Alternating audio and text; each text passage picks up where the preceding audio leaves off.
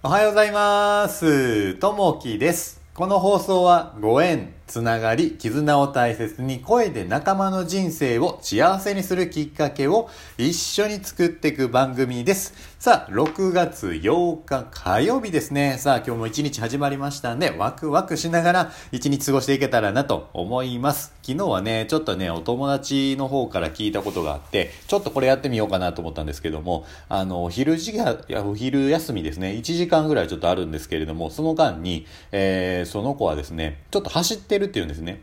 いや昼に走るってちょっと昼から疲れるんじゃないかなと思いながら、いや、眠くなったりせんかなと思いながら、いや、気持ちいいよって言ってですね、リフレッシュでいいんだよっていうことで聞いて、いやー、どうなんやろうと思いながら、ちょっとやってみようということで、あのーお昼の12時から1時までがね、えーちょっと休みの時間になるので、今ちょうどね、こう在宅ワークをやっているとこなんで、その1時間の間に、まあ何をしようかなって、今、今まではね、食事して、あの本読んだりしてたんですけど、ちょっと走ってみようかなと。まあこれがリフレッシュになるかなと思って、ちょっと昨日走ってみたんですね。で、家の近くの公園をぶらーっとね、こう軽くランニングして、まだちょっとね、汗かいて、やっぱりね、あのー自然の中走れるっていうの、天気がね、昨日は良かったんで気持ちよくね、えーこう走れたんですけど、こうやってみると、意外とね、最初に感じていたことと、また全然違ってしんどいなっていうふうに思ってたんですけど、意外とね、やるとやっぱりこうリフレッシュして、あの気分がこう、ね、こう変わってくると。まあ、昼からさらにね、えリフリフレッシュできた状態で取り組めたのがいいかなと。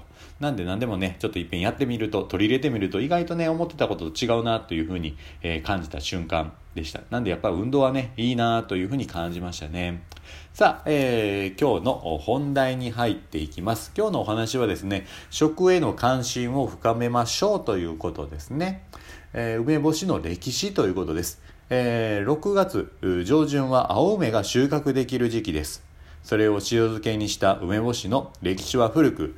かつては食用以外にも用いられてきました。平安時代中期の日本最古の医学書、医神法には熱と反慢を除き、精神を安定させ、手足、身体の痛み、半身不随や麻痺、口が乾くのを止めるとあり、梅の実を、えー塩漬けや燻製にしたものが薬として用いられたことが書かれています。その薬効を物語るかのように平安時代に、え村上天皇が梅干しで病を治したという言い伝えがありますその梅が、えー猿年に取られた梅だったので猿年の梅は縁起物とされ現代にも受け継がれ人に贈る習慣があるようです。戦国時代の武士たちは日持ちが良くかさばらない梅干しを携帯食や薬として愛用しました。梅干しが庶民に浸透したのは江戸時代になってからと言われています。現代を生きる私たちが当たり前に口にする食べ物をそれぞれが歴史を持ちそれに根ざした文化があります。一つの食材の歴史や文化を知ることはそのものの味わいを深めることにもなるでしょう。今日の心がけとして食への関心を深めましょうというとこですね。この梅干しってやっぱこう僕も今好きなんですけど昔ねあのおばあちゃんがよくねあの作ってくれてたなと思って毎年ね梅をつけてね、えーこうすごいねあの酸っぱい梅をね作ってたなと思ってねこれやっぱりねまああのそれ引き継がれて今母がねこう梅干し作ったりしてるんですけどもやっぱりねこうずっとねえー当たり前に食べてるものってあると思うんですけれどもそれってどういう意味が持ってるものかっていうことでやっぱこう調べてみたりとかすると意外とねやっぱりこう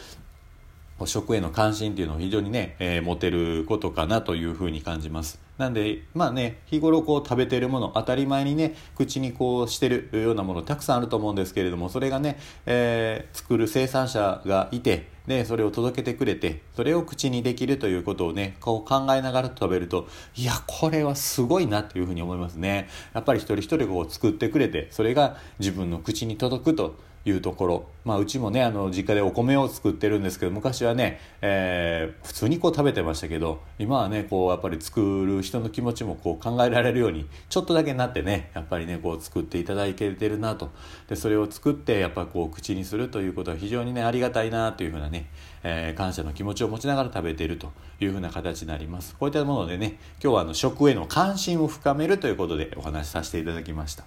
はい、えー今日の一言になります。